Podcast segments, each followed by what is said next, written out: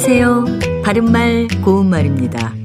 우리 김치의 종류는 매우 다양하죠. 수백 가지에 이를 정도라고 합니다.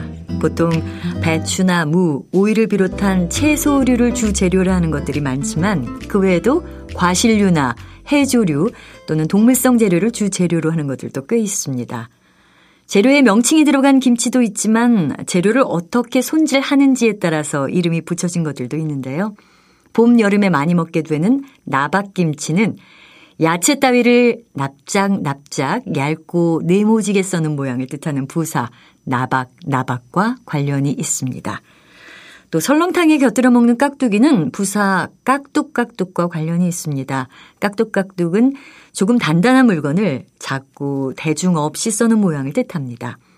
깍두기를 글자로 쓸 때 맞춤법에 맞지 않는 경우가 종종 있는데요. 깍두기의 첫 음절의 받침은 기억이고 두 번째 음절의 첫 소리는 디귿입니다. 이것을 깍두기라고 발음하기 때문에 특히 두 번째 음절을 쌍디귿으로 혼동하기 쉬우니까요. 주의를 기울이면 좋겠습니다. 그리고 김치 가운데 비늘김치라는 것도 있습니다. 이것은 통물을 돌려가며 비늘 모양으로 점인 다음에 그 틈에 소를 넣어서 통배추와 함께 담그는데요.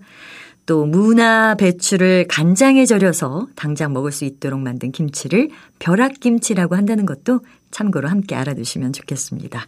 바른말 고운말 아나운서 변희영이었습니다.